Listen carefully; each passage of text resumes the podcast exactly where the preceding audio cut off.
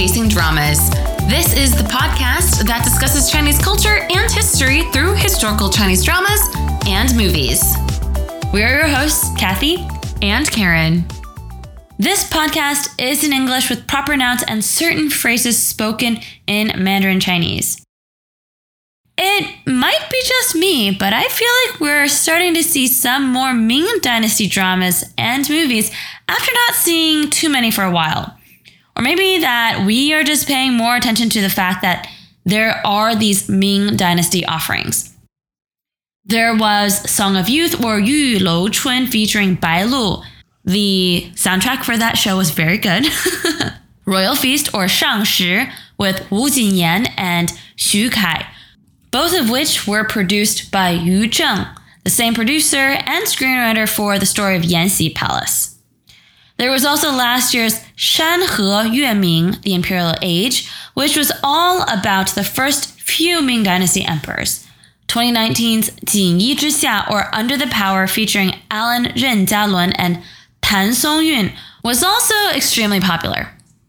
If we go further back, there's the Brotherhood of Blades or Xiu Chun Dao, a 2014 movie that was quite well received. And this year alone, there was Pledge of Allegiance or Shan He Zhi Ying, and also Under the Microscope or Xian Wei Jing Xia de Da Ming, which we reviewed. I definitely feel like we get Chinese dramas or movies set in certain time periods and waves, and maybe now we're gonna get more of this Ming Dynasty time period. So, with that, today we're going to do an intro to the movie episode for the Ming Dynasty movie Piercing Heart Sword or Gui Xin Jian. This Ming Dynasty movie is available on Zhubao TV, which you can access on several platforms in the US. You can watch it for free and with English subtitles. We'll go over at a high level the plot for the movie, discuss the historical setting for it, and also explore some key historical counterparts. This isn't a review necessarily for the movie, but rather an introduction to the history portrayed. We really do want to focus on the history because I think it's fascinating. I'm very excited because the Ming Dynasty is certainly an era where I feel like I haven't done a whole lot of research on it. So I'm actually enjoying all of the research we have done to tie in this movie and a lot of the other Ming Dynasty dramas we have watched this year so far. Let's do a brief plot overview of this movie. This movie is set during the reign of Emperor Hongwu, so the 30 years between 1368 to 1398. The corrupt minister Guo Lian has amassed significant wealth as well as power at court. He keeps a secret list of individuals detailing their business dealings with him. This list serves as his insurance so that no one rats the others out. And he keeps this list well hidden and can only be decoded with a special decoder. The embroidered uniform guards were sent to investigate a huge corruption scandal, which would lead them closer to the corrupt minister Guo Lian. Two friends, the young Jiang Huan and the older Ding Wu, are tasked with finding any leads. In one such mission at a brothel, Jiang Huan rescues a young courtesan and gradually falls in love with her. The two of them, Jiang Huan and Ding Wu, that is, report back to their boss, Xu Shu, of their findings. In that mission, they also recover a peculiar sword, Gui Xin Jian, or the piercing heart sword. Their next mission is to rendezvous with a covert operative who has been undercover for many years. Before doing so, the older of the pair, Ding Wu, returns home to his beautiful wife, Tian Hui, and is ecstatic to find that she's pregnant. The two brothers in arms, Jiang Huan, wishing to buy off his beloved's deed at the brothel, and Ding Wu, wishing to save money for his wife and unborn child, vow to quickly solve the case. But as they uncover more secrets, they always seem to be one step behind. Even though both of them want to solve the case, the two need to face the realities of their life. Jiang Huan, in desperate need of money, must choose the path to take and whether or not he will betray his brothers for his own personal gain. So that is a general plot recap. The movie was a surprisingly pleasant watch. I personally enjoyed the martial arts and setting of the movie. It definitely feels more lived in than some other shows or movies that I've seen. Now let's actually turn to the bread and butter of this podcast episode. I am primarily focused on chatting about Jin Yi Wei, the powerful and mysterious organization of this movie and the subject of many other stories and dramas. Jin Wei, or embroidered uniform guard, outside of this movie was last seen on screen uh, portrayed in Pledge of Allegiance or Shanhe Zhiying, which I did write a review for on our website, so you can check that out as well. Like we mentioned, this movie Gui Xinjian is available on Zhubao with English subtitles. This group, Jin is renowned for their ruthlessness and capabilities, and I haven't really learned much about them, so hey, I was like, let's go down the rabbit hole and learn something new. Funnily enough, I'm looking on Taobao and you can actually buy the uniforms as costumes. For some reason, I just find that absolutely hilarious. So, hey, if you want to be an embroidered uniform guard for Halloween, that is totally an option. You can buy the outfit on Taobao. And it's actually not too expensive. So, this Jin Yi or the embroidered uniform guards, which is what the main characters Jiang Huan and Ding Wu are a part of, was established by the first Ming Dynasty Emperor Zhu Yuanzhang in 1382 after he ascended the throne and served first as his personal police before becoming a more powerful military entity. So, for this movie, we should be set in the later years of this emperor's reign. There were prior iterations of this Jin Yi Wei, which had a lot less power. And when Zhu Yuanzhang came to power, we will discuss in a sec, that is where Jin Yi Wei become much more powerful. Zhu Yuanzhang originally created this group because he was extremely nervous of the power court officials might have over him. Well, one guy, Hu Weiyong in particular. Basically, the emperor wanted to have power to act against his own court officials. That was above all law because he, the emperor, was extremely paranoid that everyone wanted to kill him.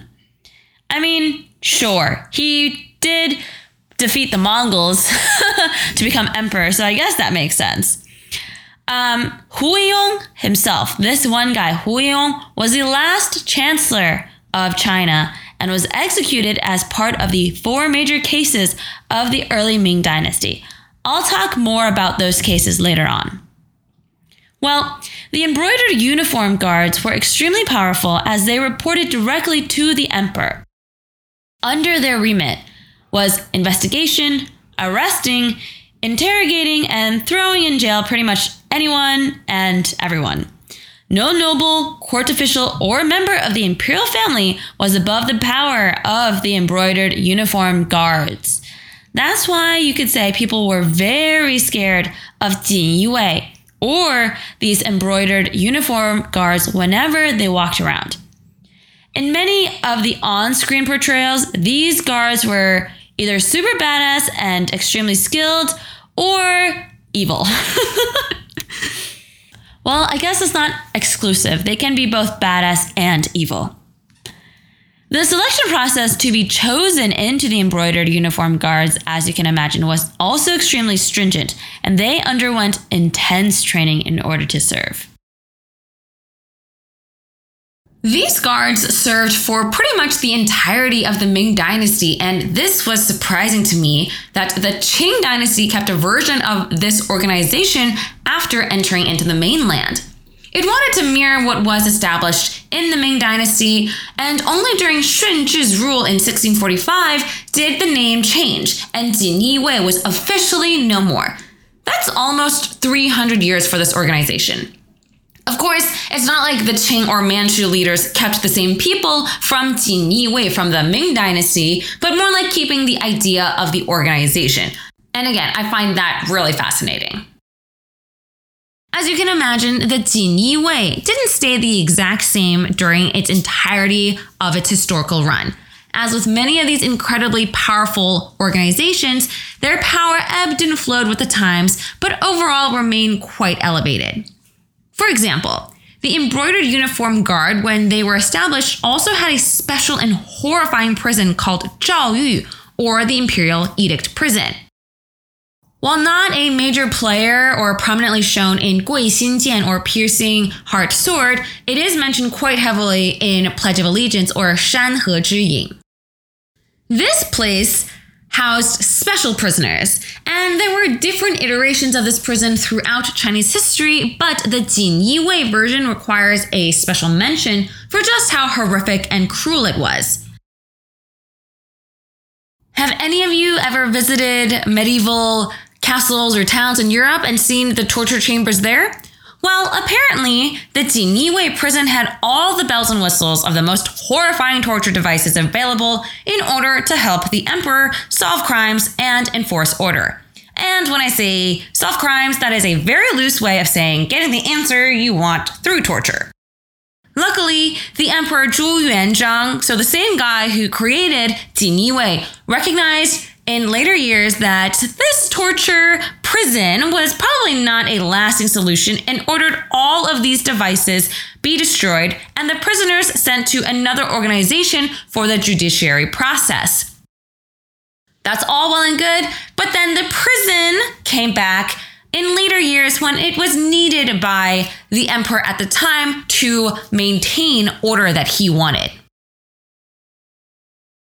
Because this type of organization amassed so much power, many of these stories that we read of or hear about for this entity are ones of injustice or framed victims and prisoners. So many movies or dramas are about the spies and those in the organization that have betrayed the Brotherhood, if you will. That was a core theme in Piercing Heart Sword. That makes this organization, the embroidered uh, Uniform Guard, a messy but fun treasure trove of stories to tell. You can go so many ways with talking about Jin Yiwei. Well, one of the challenges of watching dramas about the embroidered uniform guards is understanding all of the titles of people within the organization because they are quite distinct but kind of hard to follow. At least for me, after watching Pledge of Allegiance and Piercing Heart Sword, I was like, who's the higher authority here? You just are the one standing there instead of actually going on missions, and I assume you're the one in charge. I've not paid attention to these titles, so what's going on? Or it was like, this character is fighting for a promotion to XYZ title, and I had no context for what that meant. So the lowest level is a Xiao Qi at a lower seventh rank, or a Cong Qi Pin, and then the ranks move up, kind of similar to what you would see at court. The two leads in the movie started out as Xiao Qi or at the seventh rank level.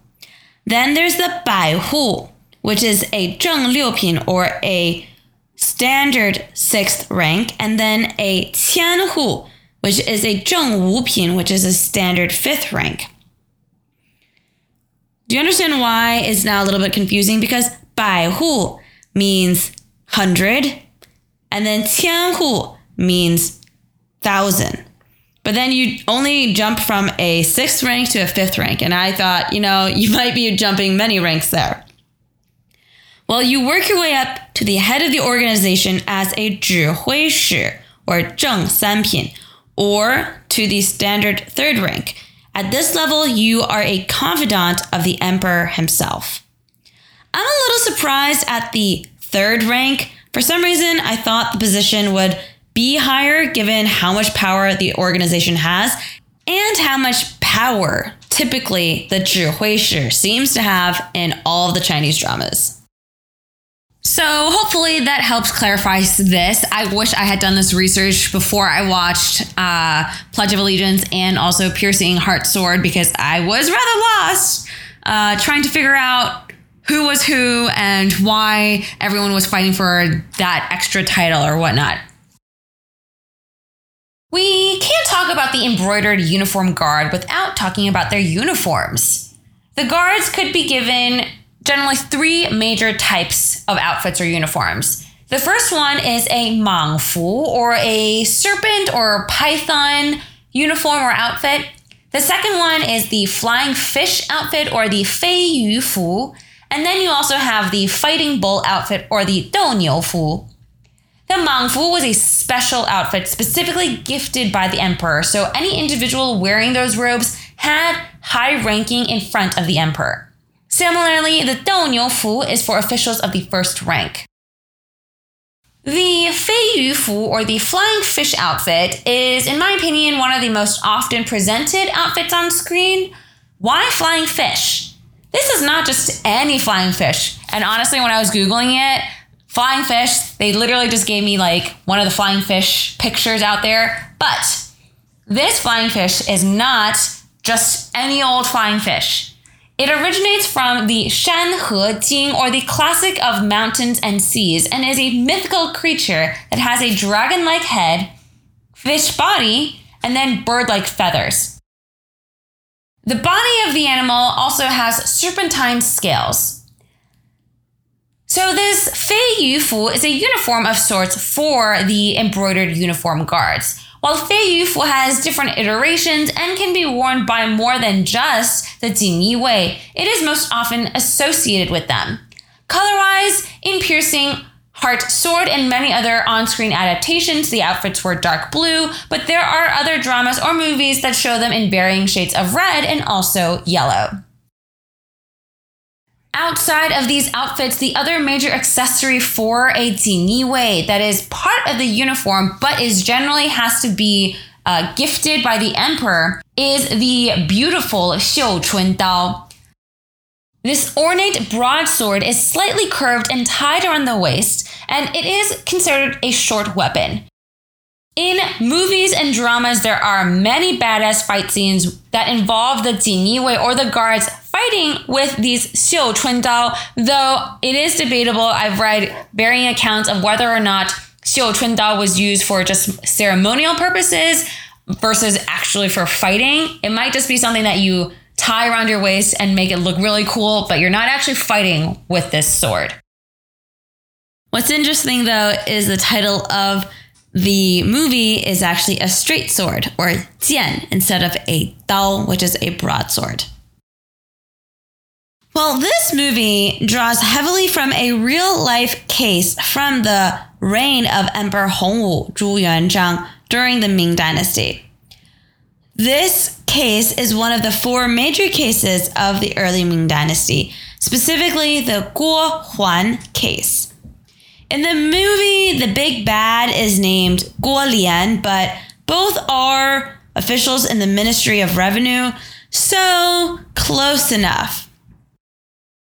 In history, this case occurred in 1385. Guo Huan and several other officials were caught committing tax fraud, embezzlement of grain, and then selling the grain for profit, and levying illegal taxes to fill up their own coffers. The amount they embezzled was quite staggering.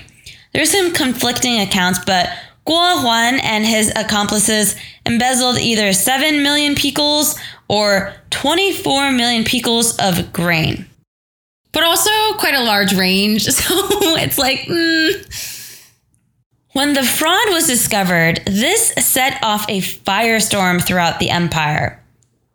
The emperor himself decided that in order to quell the outrage from the populace, because, like we said, 7 million picul or 24 million picul, regardless, that's a lot of grain that went missing or was purely used for profit for those specific individuals. The emperor essentially executed all of the vice ministers of the six ministries.